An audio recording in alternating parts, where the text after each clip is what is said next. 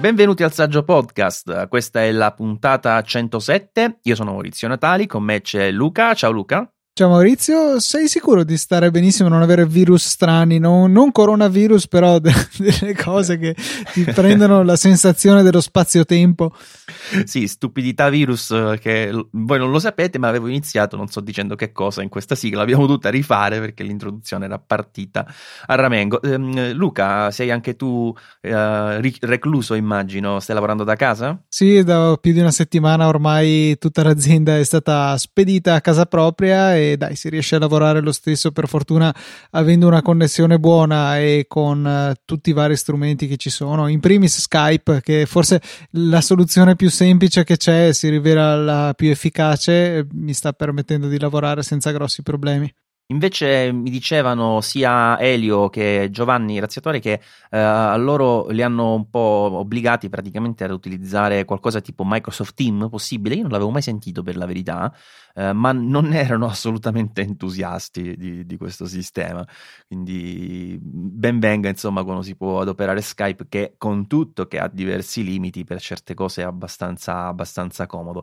Noi l'altro giorno abbiamo fatto una diretta su YouTube eh, e l'abbiamo in realtà eh, registrata e mandata in diretta con Discord, ma sai che comunque rispetto a Skype mi piace di più come, come software, non è male, dovremmo, dovremmo provarlo anche per uh, le registrazioni di saggiamente, di saggio podcast. Scusami, Sicuramente se... da approfondire. Diciamo che la cosa che per ora mi sta tenendo attaccato a, a Skype è lo so, lo so, Skype, call Skype Call Recorder. Eh, quello, quello. quello è un backup, un paracadute che più di qualche volta ci è venuto in soccorso e è un qualcosa che non ho visto per altre piattaforme. Se non sbaglio, la Ecam, che è la software house che lo produce,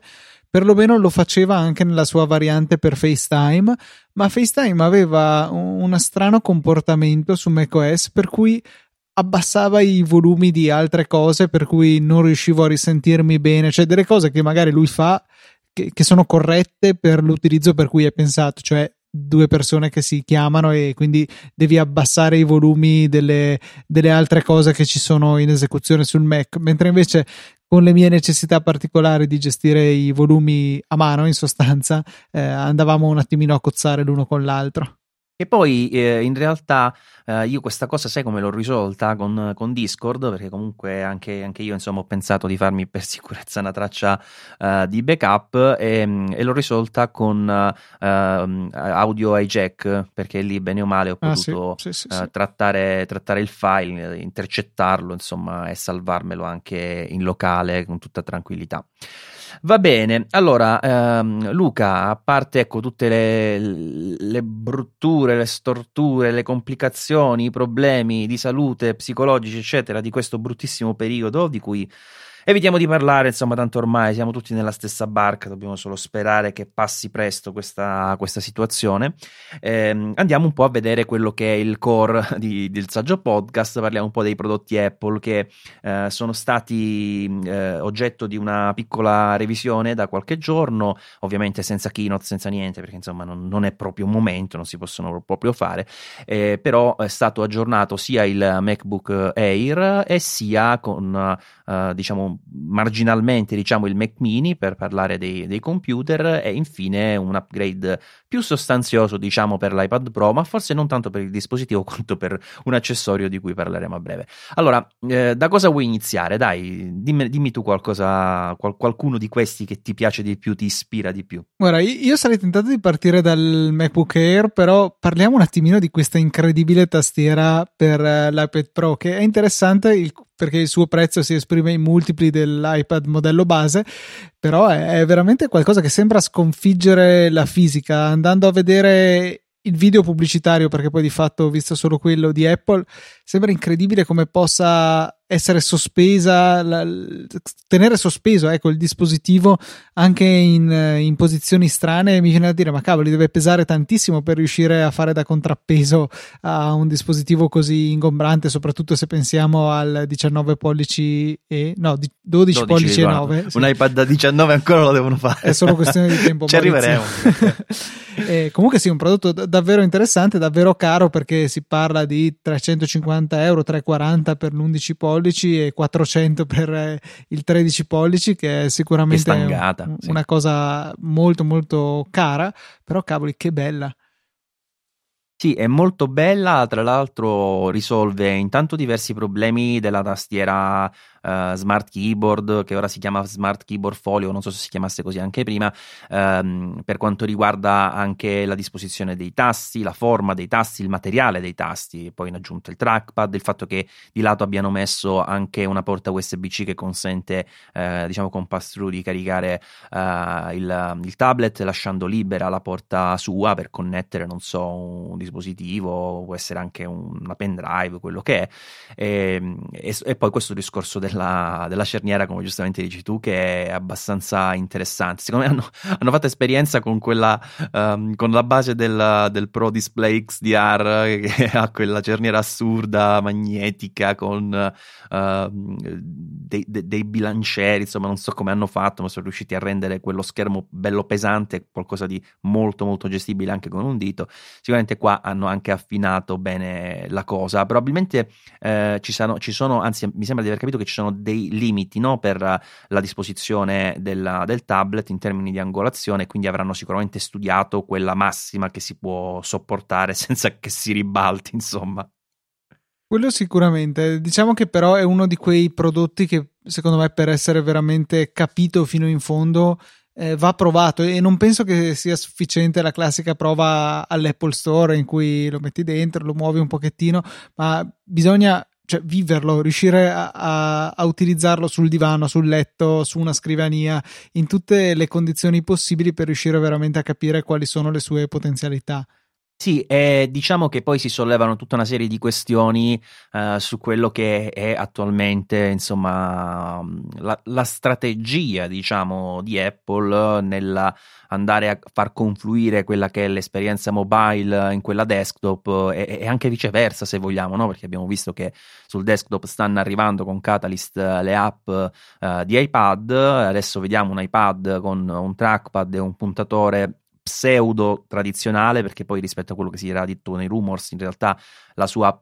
effettiva implementazione è leggermente diversa, forse più interessante, più adatta diciamo ad un tablet perché non hai proprio il puntatore ma qualcosa che cambia contestualmente rispetto a ciò che ehm, vai ad evidenziare. E tra l'altro questa funzione, ricordiamolo molto importante, è già disponibile anche per i precedenti iPad, mi pare dall'iPad Air di seconda generazione se non erro, eh, io l'ho provata già sull'iPad Pro oh, vecchio diciamo eh, ed è molto molto bella, è veramente interessante, c'è il menu contestuale col tasto destro, addirittura mi supporta anche il tasto eh, laterale originale della, mm, del Logitech MX Master 3 e fa tipo task manager, fighissimo. E eh, dovrebbe essere personalizzabile se non sbaglio il funzionamento dei tasti extra, già lo era nelle impostazioni di accessibilità per quella funzione che abbiamo da iOS 13, eh, immagino che l'abbiano mantenuto anche col 13.4 e il puntatore vero e proprio. È possibile, questo non, non l'ho verificato, comunque eh, mi, sta, mi, sta, piacendo insomma come cosa. Certo, eh,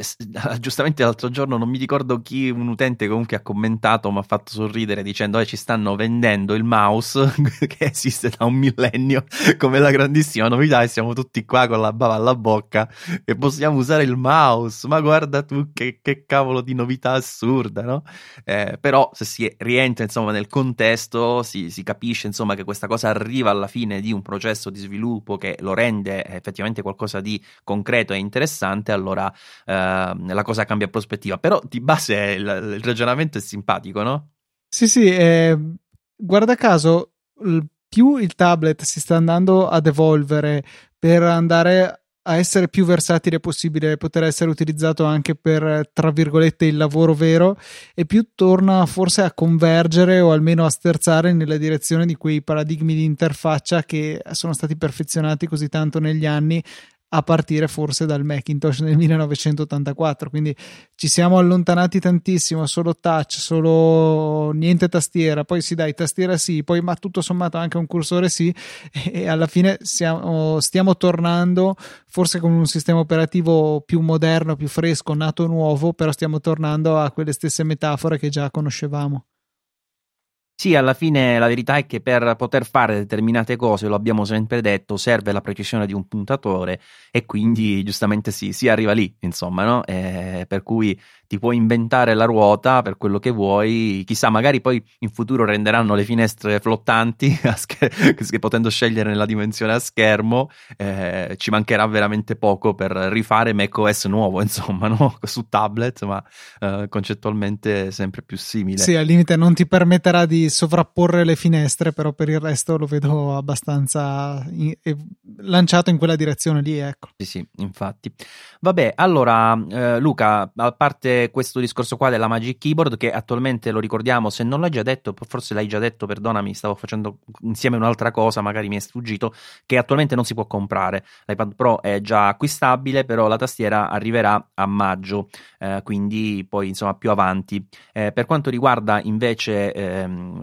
il, le specifiche, diciamo, di questo nuovo iPad Pro, eh, mi ha stupito un po' il fatto che non abbiano realizzato la 13X, diciamo come uno si poteva forse immaginare rispetto a quello che è il tradizionale trend relativamente ai modelli top di iPad eh, e invece hanno realizzato una A12Z, inventati quest'altra lettera, eh, che in realtà eh, è sempre migliore della 12X eh, che c'era nell'iPad Pro precedente, ma a quanto pare la GPU la, la, CPU, scusami, la stessa. La GPU si parla di 8 core, se non erro prima ne aveva do, 7, quindi o hanno trovato un core per strada oppure era, c'era ma magari era per qualche ragione bloccato, disabilitato e ora l'hanno abilitato, non so effettivamente che cavolo cambi su questo sistema una chip e non so poi all'atto pratico non penso che ci siano delle differenze apprezzabili. Diciamo forse gradito da parte di chi ha il vecchio modello che va a perdere se vogliamo sul comparto fotografico ma lato potenza di calcolo eh, rimane comunque in primissima linea pur avendo qualche anno ormai perché è del 2018 se non sbaglio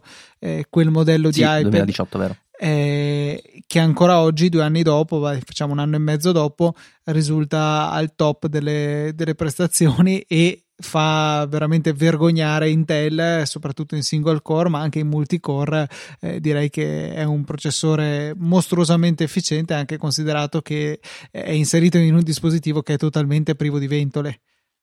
E poi, tra l'altro, questo fa anche sempre avvicinare di più questa ipotesi di questo MacBook con uh, sistema una chip ARM, uh, con tutto che poi a questo punto davvero si crea una sovrapposizione bizzarra, no? Perché magari ci mettono pure il touch sul MacBook e quindi alla fine non si capisce più che cavolo vogliono fare. Ma a parte questo, uh, altre novità che ci sono mm, nel nuovo iPad Pro, la nuova camera ultra wide da 10 megapixel, però quindi non è la stessa dell'iPhone 11, e, e poi sono riusciti a metterci dentro, non ho capito come, questo radar praticamente, il LiDAR, eh, che a quanto pare è quello che viene utilizzato tipo anche dalle automobili per la guida autonoma, guida assistita, come vogliamo chiamarla, quindi qualcosa di molto molto evoluto che aiuterà tantissimo. Ho visto dei demo online, sono rimasto veramente allibito per quanto riguarda uh, la realtà aumentata, quindi che poi questa cosa mi fa anche pensare, no Luca, che Apple ha questa abitudine di fare le cose diciamo a piccoli passi, no? E poi lanciare lanciare un prodotto quando eh, questo ha effettivamente delle applicazioni concrete. E tutto questo movimento verso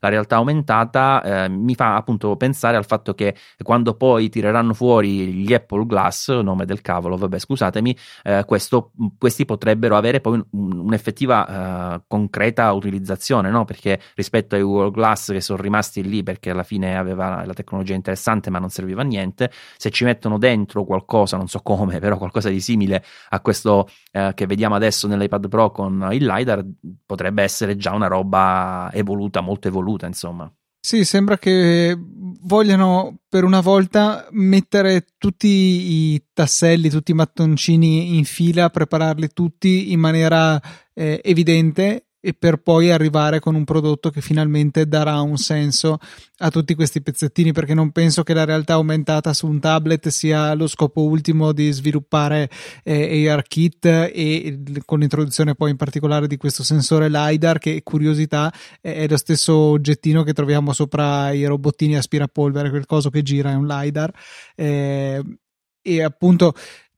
per una volta, come dico, non, eh, non, sembra essere intenzionata Apple a lavorare in massimo segreto, al limite eh, acquisendo qualche azienda e, e prendendone le competenze per poi arrivare col botto con un, con un, prodotto, ma sembra che ci stia seminando tutta una serie di indizi. Il, il, lo stesso Tim Cook che continua a battere su questo, su questo tamburo del, della realtà aumentata più che non la realtà virtuale come vero eh, traguardo che avrà molto successo in futuro. Questi, questo continuare a dedicargli spazio nei keynote, dedicare funzioni stesse del sistema operativo. Adesso siamo arrivati a dedicare intero hardware che va oltre magari eh, unit- cioè parti dedicate del processore che possono aiutare con la realtà aumentata. Qua è proprio uno strumento, un, un sensore che non vedo possa avere tantissime altre applicazioni a parte magari fare una sfocatura migliore nella modalità portrait per, anche con la fotocamera posteriore perché riesce a capire quanto distanti sono i vari oggetti inquadrati. Eh, sicuramente è un cambio di passo ecco secondo me per l'azienda e un altro cambio di passo interessante che è iniziato col MacBook Pro da 16 pollici e adesso sembra diventare un trend veramente costante in tutta quella che è uh, la produzione, o meglio i listini prezzi che sta applicando Apple, uh, è che intanto sull'iPad Pro nuovo hanno tolto lo storage base da 64 GB, quindi si parte da 128 non c'è più neanche quel doppio salto, no? Perché la seconda versione, la versione subito dopo, è quella da 256, quindi si ritorna, anzi si arriva dopo tanti anni ad una um, progressione lineare, insomma, dei tagli di memoria. E la stessa cosa è stata fatta marginalmente nel Mac Mini, hanno tolto anche lì Uh, la versione base prima partiva da, da 128 GB che era assurdo insomma su un computer desktop soprattutto. Adesso si parte da 256 GB è vero che hanno aumentato il prezzo di 30 euro ma insomma considerando che di solito il raddoppio di memoria Apple se lo fa pagare 250 euro si tratta comunque di una riduzione di prezzo tutto sommato. Eh, hanno raddoppiato anche il taglio eh, di memoria della versione successiva del Mac mini che adesso parte da 512 GB e poi nell'andare a uh, rifare diciamo questo MacBook Air in versione 2020 anche lì vediamo la stessa cosa non c'è più quel taglio ridicolo di 128 GB ma si parte già da 256 GB poi in America uh,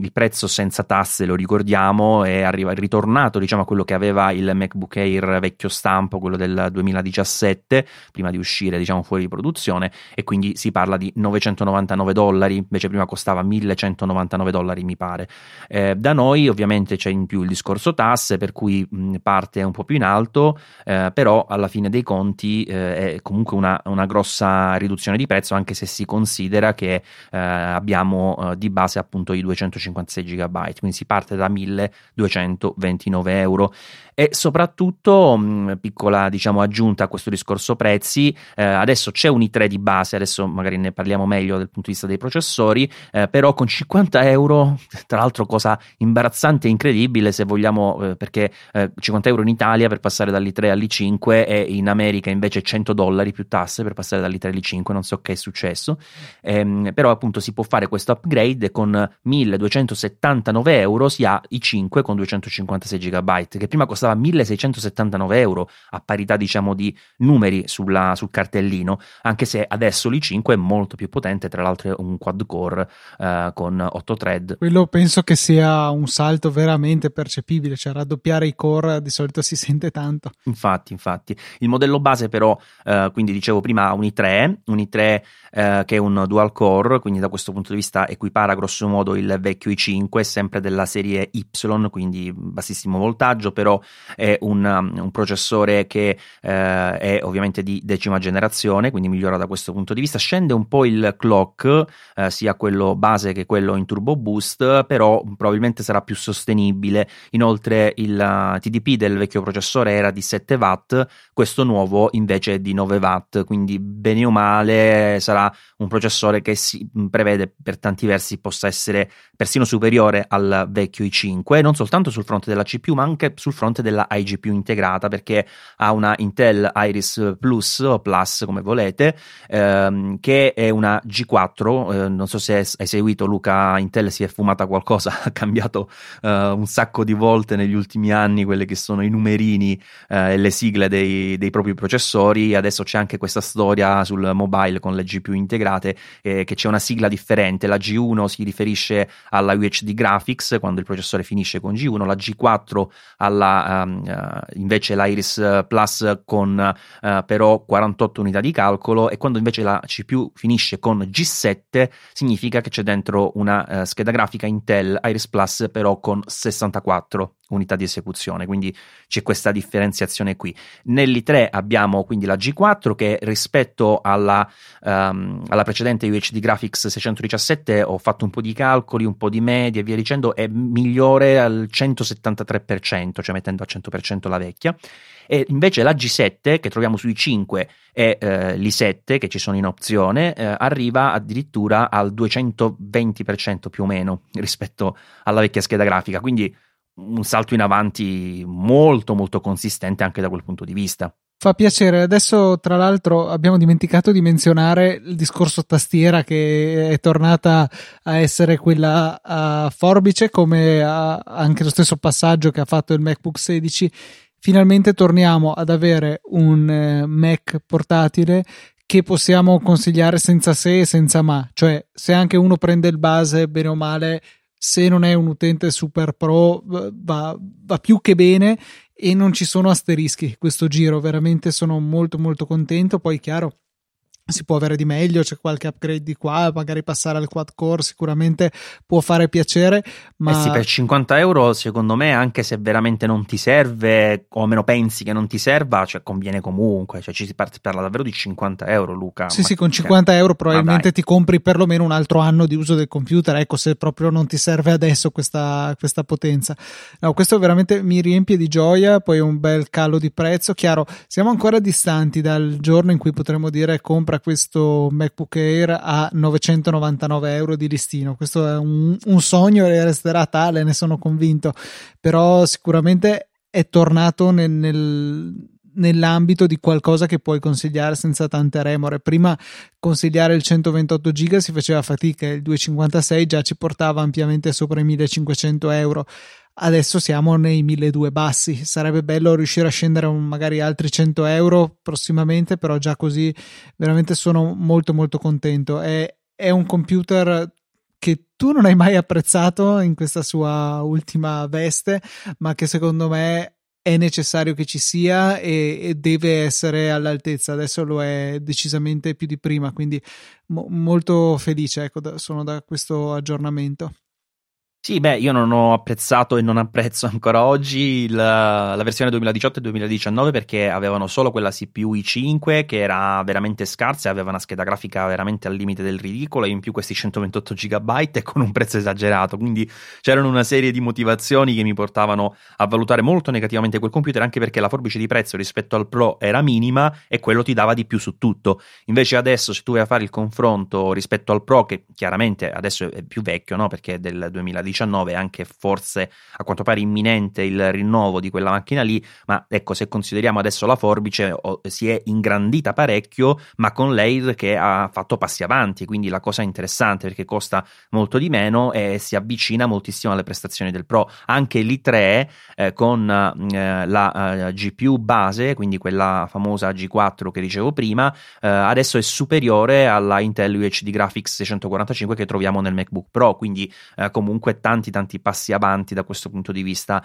uh, per l'Air che diventa finalmente una macchina interessante e se vogliamo anche competitiva perché è vero che c'è nel mercato um, la macchina, il, il, portatile diciamo super economico che il dato di cartellino ci si avvicina però se andiamo a guardare nella fascia premium come ad esempio uh, nel, per il Surface Pro per dire no? il Surface Laptop Pro come diavolo si chiama lui uh, nuovo um, quello di terza generazione alla fine i prezzi sono più o meno allineati chiaro non è la stessa macchina, però sicuramente Apple ha fatto un, grande passo avanti. Alcuni mi hanno chiesto, eh, ma come mai secondo te non hanno messo a questo punto l'i5 di serie, visto che tanto costa 50 euro in più? Eh, che è una, un'osservazione corretta, diciamo, eh, però alla fine dei conti, se si va a valutare il discorso più nello specifico, secondo me Apple ha fatto un altro tipo di ragionamento, cioè quello di riuscire intanto a riposizionare il computer a 999 dollari. Ovviamente dovete fare il, il, il ragionamento che per loro la cosa che interessa di più sul mercato è quello che propongono in dollari, no? poi gli altri sono più o meno conversioni con adattamenti, però la cosa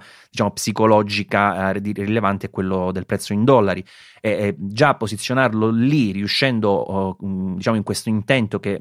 stato forse anche necessario perché sono stati criticati molto per aver portato parecchio più avanti il prezzo con l'Air del 2018 ehm, riuscendo a farlo comunque con un i3 che sulla carta va molto bene eh, già è una cosa positiva evidentemente non sono riusciti a farlo con l'i5 che ricordo da noi costa 50 euro ma da loro costa 100 dollari quindi oh, evidentemente non, non, ci rientravano insomma con i costi e hanno preferito questa, questa mossa di andare sul prezzo psicologico che mi sembra assolutamente ragionevole.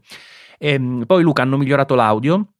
si parla, vabbè, ehm, qui fa, fa, numeri Apple, il tot, 8% in più sui bassi, insomma comunque abbiamo visto nel MacBook Pro da 16 pollici che effettivamente hanno fatto un grande lavoro sull'audio, quindi ci aspettiamo che anche qui sia mh, più che decente. Hanno migliorato il Bluetooth che adesso è il 5.0, non hanno migliorato il WiFi, rimane il 5, quindi chiaramente la versione AC, mentre nell'iPad Pro non l'abbiamo detto, hanno messo il WiFi 6 ehm, sì, Wi-Fi 6, ehm, e poi mh, c'era qualche altra modifica, se non ricordo, sullo schermo no, che rimane assolutamente u- uguale, quindi rispetto al Pro qui ancora ha qualche, diciamo, downside, nel senso che non supporta lo spazio colore P3, soltanto quello sRGB, eh, però ha anche luminosità leggermente inferiore, però insomma eh, ci può stare, insomma, tutto sommato. Eh, una bella macchina comunque, sono, sono contento di questo, di questo, upgrade che sembra anche, ecco, insieme a questo discorso dell'iPad Pro che toglie il taglio di memoria base, insieme al Mac mini che viene eh, rivisitato togliendo anche lì la memoria base, eccetera, eccetera, mi fa vedere una Apple che se in prospettiva uh, da, uh, ora non voglio dire che sia quello necessariamente, però da quando se n'è andato uh, Jonathan Ive mi pare che stiano andando a fare tutte mosse giuste, insomma, che ne pensi? Decisamente non riesco però a, a trovare un eh, legame diretto, nel senso non credo che sia, cioè da un lato non è una coincidenza, dall'altro però non credo che sia tutta colpa del povero Johnny, ecco, o, o tutto merito suo che se n'è andato e quindi adesso non hanno più limiti. Di sicuro stanno secondo me stanno ritornando a dare importanza al Mac come piattaforma e stanno ritornando a dare importanza a quello che gli utenti chiedono perché è vero che se chiederai agli utenti eh, che, che, cosa vogliono ti diranno un cavallo più veloce non un'automobile però eh, si erano un po' troppo allontanati nell'iperuranio de, de, delle teorie cercando di eh, di decidere loro un po' quello che serviva dal, da un lato non, non, sono tornati indietro sul discorso USB-C, non è che ci hanno dato magari un lettore di SD o cose del genere, però dall'altro stanno risolvendo i problemi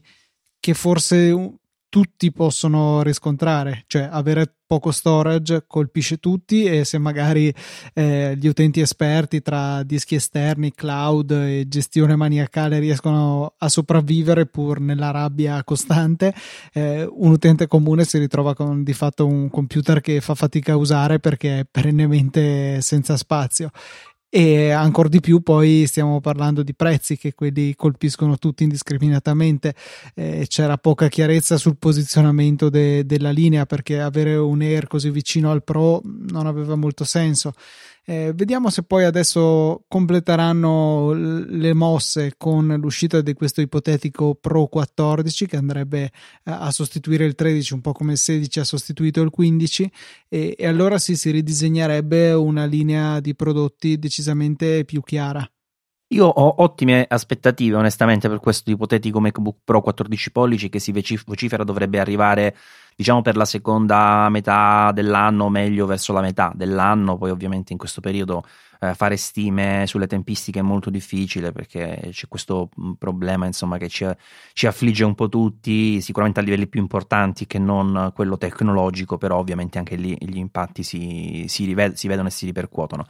però ecco se dovesse arrivare con le stesse modifiche eh, concettuali e concrete che sono state fatte al MacBook Pro 16 e anche con una revisione del listino questo 14 pollici potrebbe essere una macchina molto molto interessante. Se riescono pure a piazzarci dentro una GPU dedicata, io gli faccio una statua a Tim Cook e soci, perché è veramente una cosa che si sogna da una vita. Però, a parte questo estremo, diciamo, che probabilmente non arriverà, anche tutte le altre modifiche che potranno arri- arrivare invece eh, per, concretamente, quindi la tastiera, eh, il nuovo design, lo schermo più grande, eh, anche lì poi i miglioramenti delle CPU, un, non più il 128 giga, revisioni anche al ribasso del prezzo, che sono tutte cose assolutamente prevedibili e plausibili, faranno di questo MacBook Pro una macchina davvero, davvero importante. Speriamo che quindi arrivi presto e che vada a soddisfare un po' quelle che sono le aspettative. Eh, del MacBook Pro, sì, vabbè, del MacBook Air nuovo non ho detto una cosa, Luca, non so se ci avevi fatto caso, io l'ho notato dopo,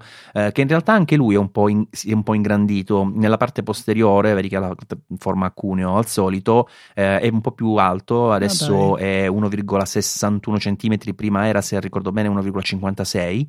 eh, è aumentato poco poco il peso da 1,25 a 1,29 kg, però insomma modifiche marginali, ma che eh, a parte ecco il discorso della tastiera, che sicuramente sarà stata in parte colpevole di questo, aumento, eh, potrebbero anche far giovare al sistema un po' dal punto di vista della reazione, quindi ci aspettiamo, almeno mi aspetto che le cose possano effettivamente essere, essere migliorate. Um, Luca, altre novità mi pare in questi, in questi giorni non ce ne sono state, almeno per quello che riguarda l'emisfero Apple, no? No, diciamo che l'unica altra cosa è il discorso software con il supporto al cursore su iPad OS che arriverà per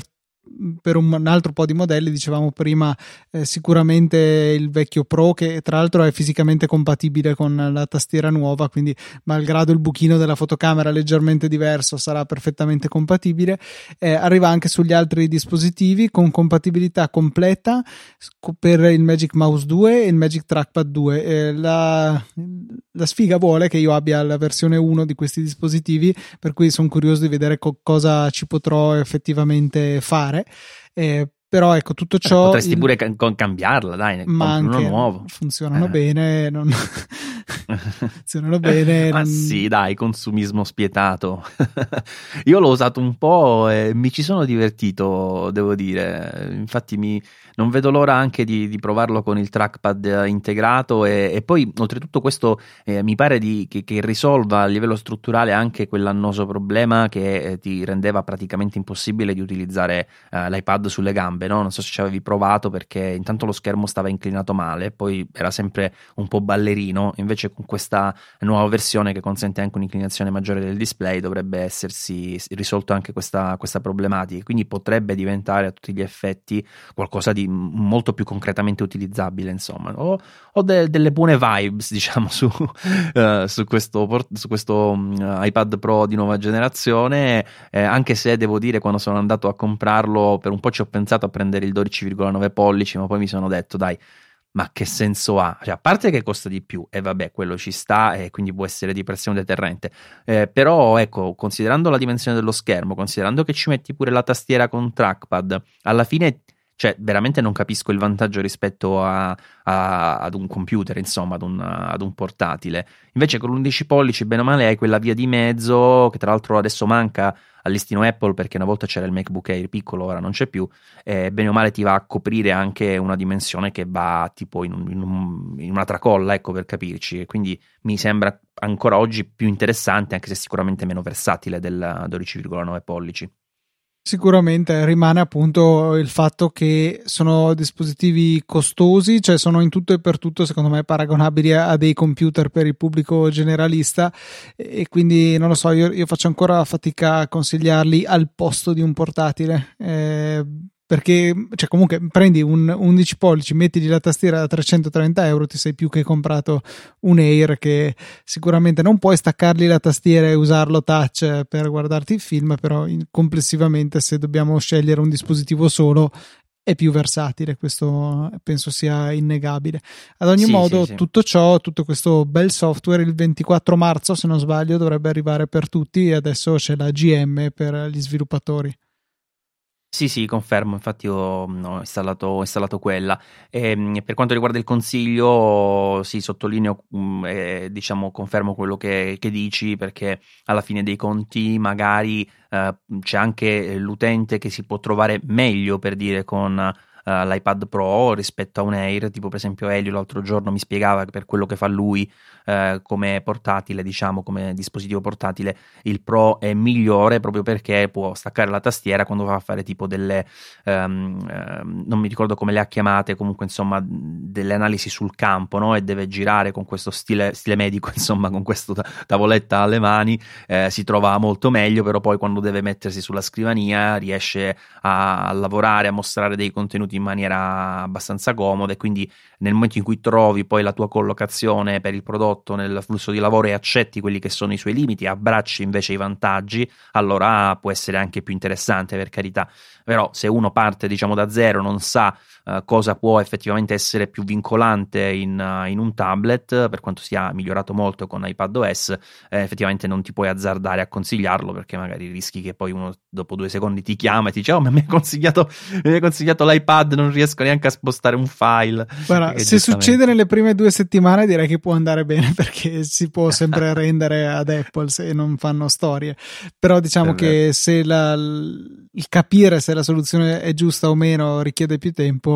è un po' pericoloso, ecco. Infatti. Beh, Luca, grazie per eh, esserci ritrovati oggi per questa registrazione al volo. Penso sia una delle puntate più brevi in assoluto del saggio podcast. Forse abbiamo uh, un record allo stato attuale, uh, ma tutto sommato al momento non c'è altro da aggiungere. Uh, vi dico che però in descrizione vi linko anche un video che ho pubblicato um, pochi minuti fa proprio relativamente al MacBook Air 2020. Tra l'altro lì stavo un po' stimando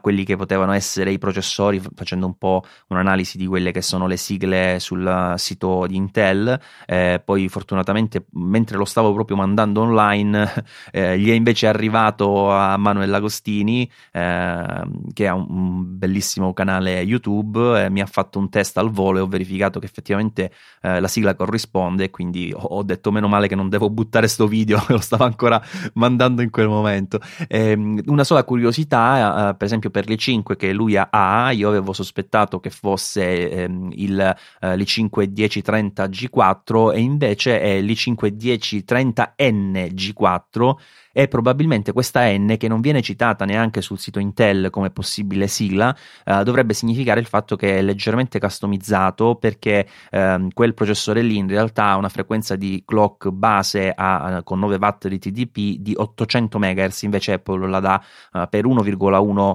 um, GHz, che è comunque una frequenza tollerata di default dal, dal chip perché è prevedibile che possa essere equipaggiato con uh, questa massima diciamo, frequenza di clock clock portando il TDP a 12 watt, quindi c'è stata questa piccola modifica e forse da lì deriva questa N, ma il processore insomma è quello, è quello giusto, quindi a questo punto immagino di aver indovinato anche gli altri. Vabbè, allora grazie ancora per averci seguito, vi ricordiamo che eh, le recensioni, se riuscite eh, a dedicarci qualche istante su eh, Apple Podcast, sono molto molto utili, se avete un vecchio sistema operativo su iTunes per tenere un po' a galla il nostro podcast, farlo vedere o fatelo conoscere, insomma sono tutte cose positive per quanto ci riguarda, si apprezza apprezzate ovviamente il nostro lavoro. Luca, le email? Email saggiopodcast.it come pure saggiopodcast è l'account Twitter al quale potete scrivere. Perfetto, con questo è tutto. Un saluto da Maurizio. Un saluto da Luca. E alla prossima. Ciao.